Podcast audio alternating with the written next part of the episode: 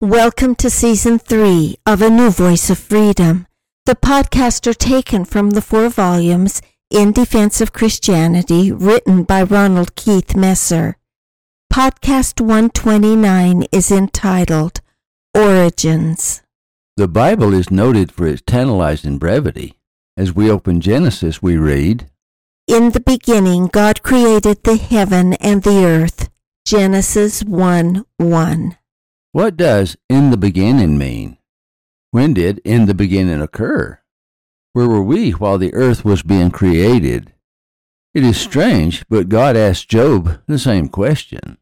Then the Lord answered Job out of the whirlwind and said, Who is this that darkeneth counsel by words without knowledge?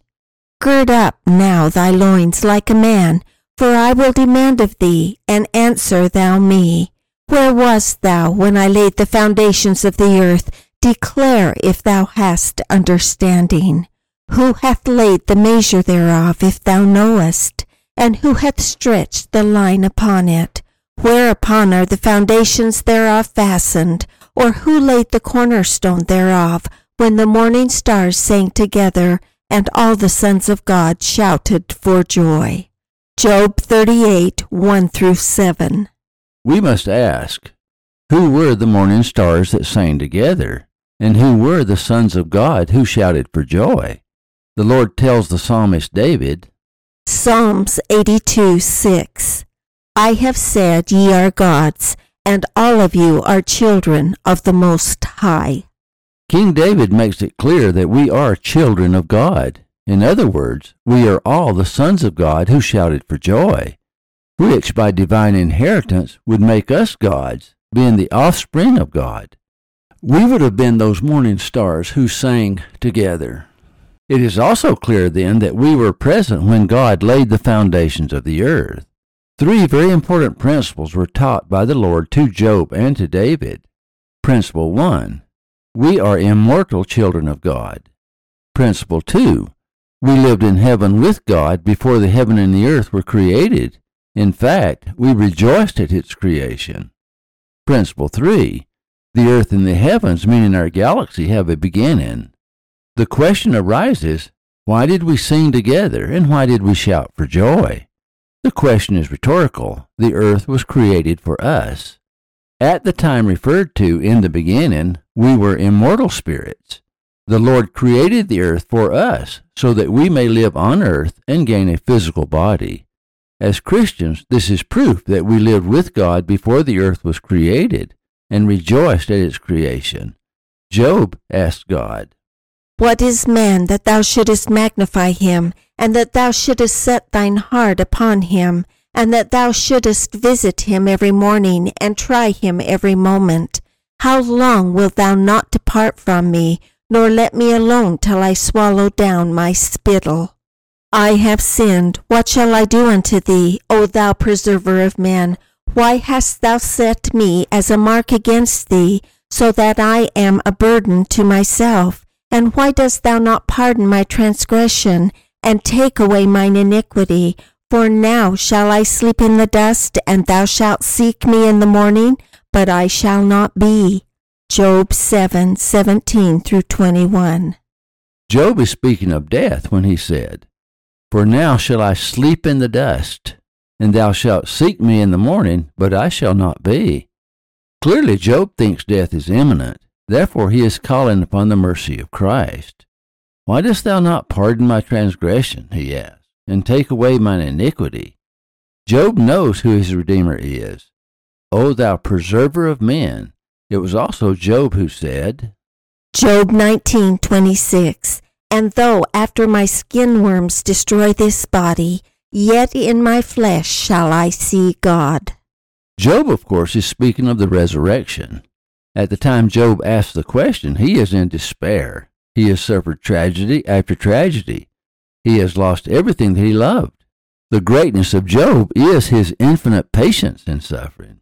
He never blames God for his suffering. He is calling upon God for redemption. His question is genuine. When he asks God, What is man? Job is burdened down by his mortality. He is floundering in his own sense of nothingness. One of the themes of Job is that in comparison to God, we are nothing without God. In fact, chapters 38, 39, 40, and 41 of Job emphasize the greatness of God and the weakness of man. The concreteness of the language of the book of Job carries its poetic power. In reminding Job of his weakness and of God's strength, the Lord said, Canst thou dry out Leviathan with an hook, or his tongue with a cord which thou lettest down? Canst thou put an hook into his nose, or bore his jaw through with a thorn? Will he make many supplications unto thee? Will he speak soft words unto thee? Will he make a covenant with thee? Wilt thou take him for a servant forever? Wilt thou play with him as with a bird? or wilt thou bind him for thy maidens? Job 41, 1 through 5. It appears that King David had Job in mind when he asked the same question. When I consider thy heavens, the work of thy fingers, the moon and the stars which thou hast ordained, what is man that thou art mindful of him, and the Son of Man that thou visitest him? For thou hast made him a little lower than the angels, and hast crowned him with glory and honor. Thou madest him to have dominion over the works of thy hands. Thou hast put all things under his feet, all sheep and oxen, yea, and the beasts of the field, the fowl of the air, and the fish of the sea, and whatsoever passeth through the paths of the seas. O Lord, our Lord, how excellent is thy name in all the earth. Psalms 8, 3 through 9. Let me point out the nature of Hebrew poetry as found in the Old Testament. Hebrew poetry relies upon parallelism to communicate its relationship among ideas. David is quoting Job. Their questions are exactly the same. Job asks, What is man? David asks, What is man? The ancient Hebrews reading the two accounts would automatically make the connection between the two prophets, Job and David. The emphasis is in the repetition. The information is in the differences. Therefore, while thinking about Job's answer through the biblical allusion, like the ancient Israelites, we should also consider David's answer. Job asks one question What is man that thou shouldest magnify him, and that thou shouldest set thine heart upon him?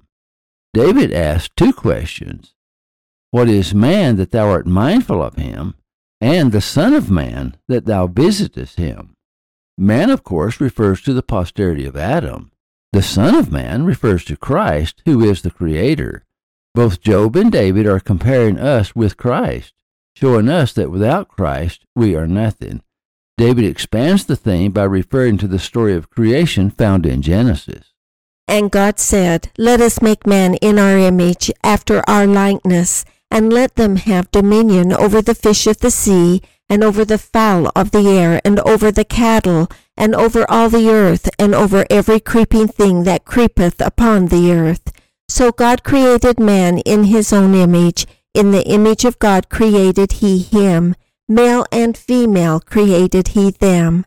And God blessed them. And God said unto them, Be fruitful, and multiply, and replenish the earth, and subdue it, and have dominion over the fish of the sea, and over the fowl of the air, and over every living thing that moveth upon the earth. Genesis 1 26 through 28. We know that the Son of Man is one of the titles given to Christ. David clearly establishes the Son of Man as Creator. In effect, both prophets are asking why did God, who is omnipotent, create us who are powerless? David assumes that we know the story of Job and the story of creation. David begins by saying, When I consider thy heavens, the work of thy fingers, the moon and the stars which thou hast ordained, what is man? Then verses 4 through 8 of Psalms 8 compounds the question because God gave us dominion over the works of his hands. David ends by praising God. O Lord, our Lord, how excellent is thy name in all the earth. David is weaving the story of the creation and the story of Job into his own narrative. The literary and spiritual allusions are clear. Parallelism marks the greatness of Hebrew poetry and expands meaning exponentially. David assumes that we also will consider the story of the creation and the story of Job as we read Psalm 8. Job asks, What is man? The psalmist asks, What is man that thou art mindful of him? And the Son of Man that thou visitest him? In the same vein as Job, David speaks of the created and the Creator and teaches us about our relationship to Christ, just as Job was taught about his relationship to Christ. However, when David asks, What is man that thou art mindful of him?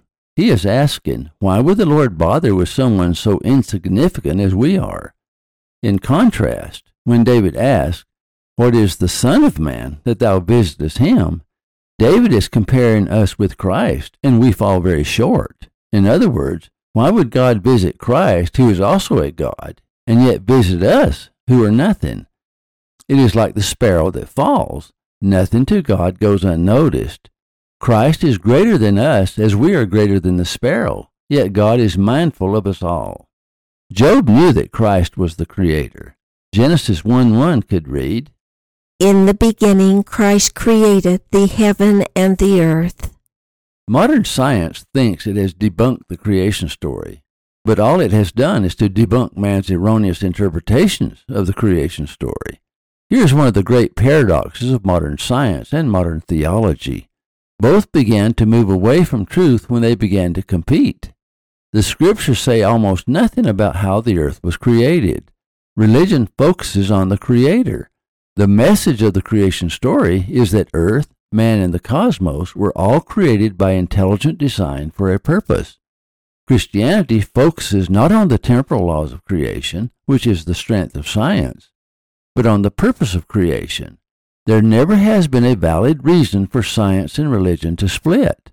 All truth, temporal or spiritual, just as all laws, temporal or spiritual, must be in harmony all the time.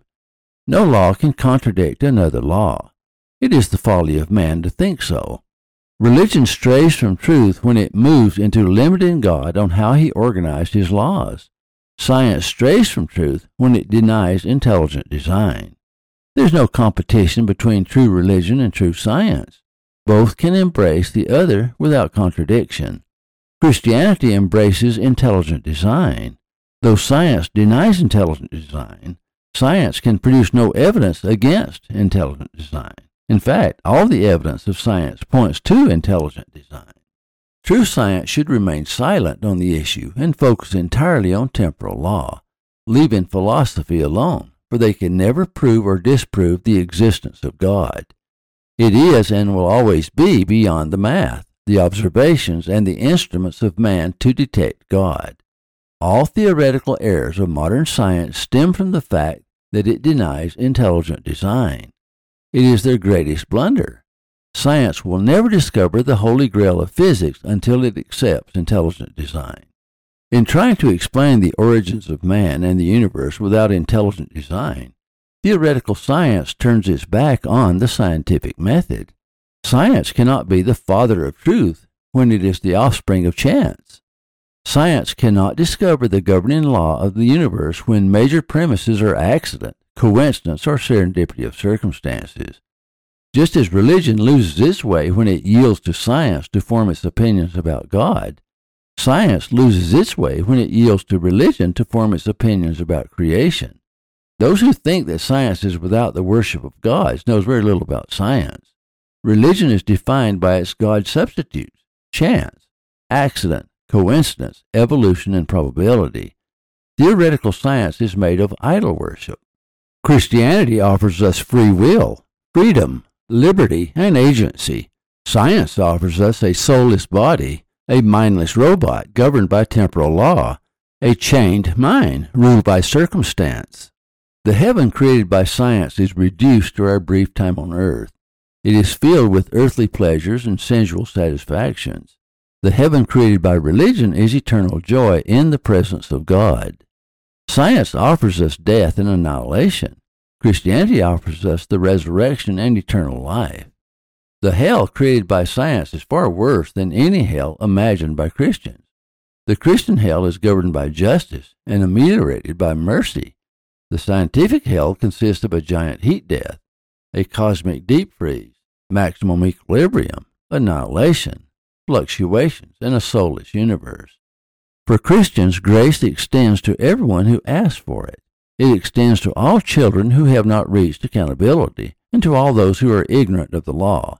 Only Satan and his angels and other sons of perdition who knowingly and wilfully refuse to allow Christ to save them are denied the glory of God forever. Christ has the keys to the Christian hell to release its prisoners. In the scientific hell, there are no keys, no saviors. There is no egress. To science, all God's children, even babies, are consigned to eternal hell, damnation, darkness, death, and annihilation. Science claims that life began by accident in some nebulous past. Christianity teaches us that we are the children of God and lived with Him in heaven before the earth was created. In the Christian paradigm, God is the Father of our spirits and the Creator of our physical bodies, and He created earth for our benefit. Biogenesis is the key to understanding the forms of life around us, but it is not the key to understanding the origin of life. Intelligence has no origin. Biogenesis is the answer to the origin of death.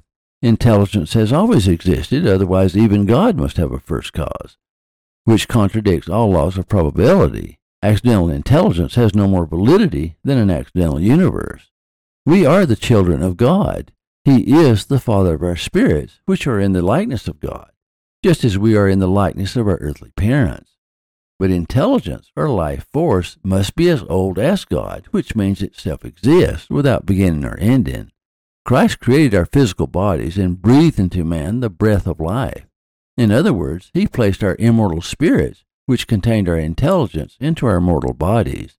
Our intelligence is to our spirit body what our spirit body is to our physical body.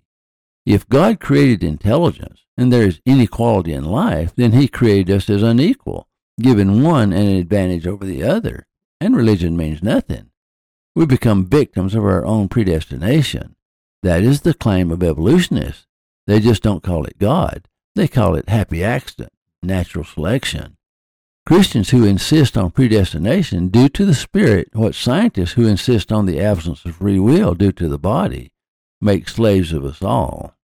At the core of Christianity is free will, freedom, agency, equality, individual responsibility, self reliance, and personal ownership. The soul of man is not now and never has been, eternity coupled with eternity, a robot, a swirling mass of mindless matter shaped by the solar winds. We are not slaves to gods or demons who arbitrarily intervene in the running of the universe. God cannot create inequality and be perfect. Free will must be inherent in the life force.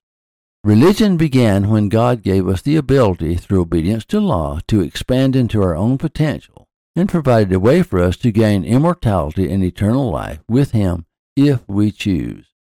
By analyzing the laws of God, both temporal and spiritual, by searching out the essential attributes of good, we will find that at the heart of every law of God is the principle of agency, the principle of perfection, and the potential for life, liberty, and the pursuit of happiness. By analyzing the wiles of the devil, by searching out the essential attributes of evil, we will find that at the heart of every broken law is the principle of captivity, the principle of imperfection, the potential of spiritual death, imprisonment, and eternal misery. Because Satan has no creative powers, his only goal is to destroy the creations of God and to destroy the potential of man who does have the potential for creative powers. Man, through law and the grace of God, has the potential of becoming perfect like God.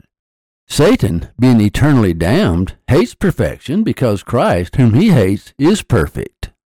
Satan's torment is eternal imperfection and a constant jealous rage. Justice has its due, and Lucifer becomes his own devil, confining himself to eternal torment through tempestuous pride. Rejecting light, he becomes an angel of darkness, calling darkness light. Rejecting truth, he becomes the father of lies, calling lies truth. He lives in eternal chaos and commotion, embroiled in the everlasting riptides of hellish confusion fighting to free himself from that which he is eternally bound by wilful captivity. Calling good evil, joy misery, and captivity freedom, he lives forever in wilful evil, misery, and captivity. He is bound by justice and tormented by jealousy.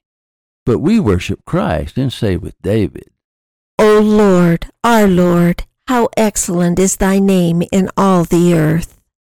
Thank you for listening. Watch for our next podcast.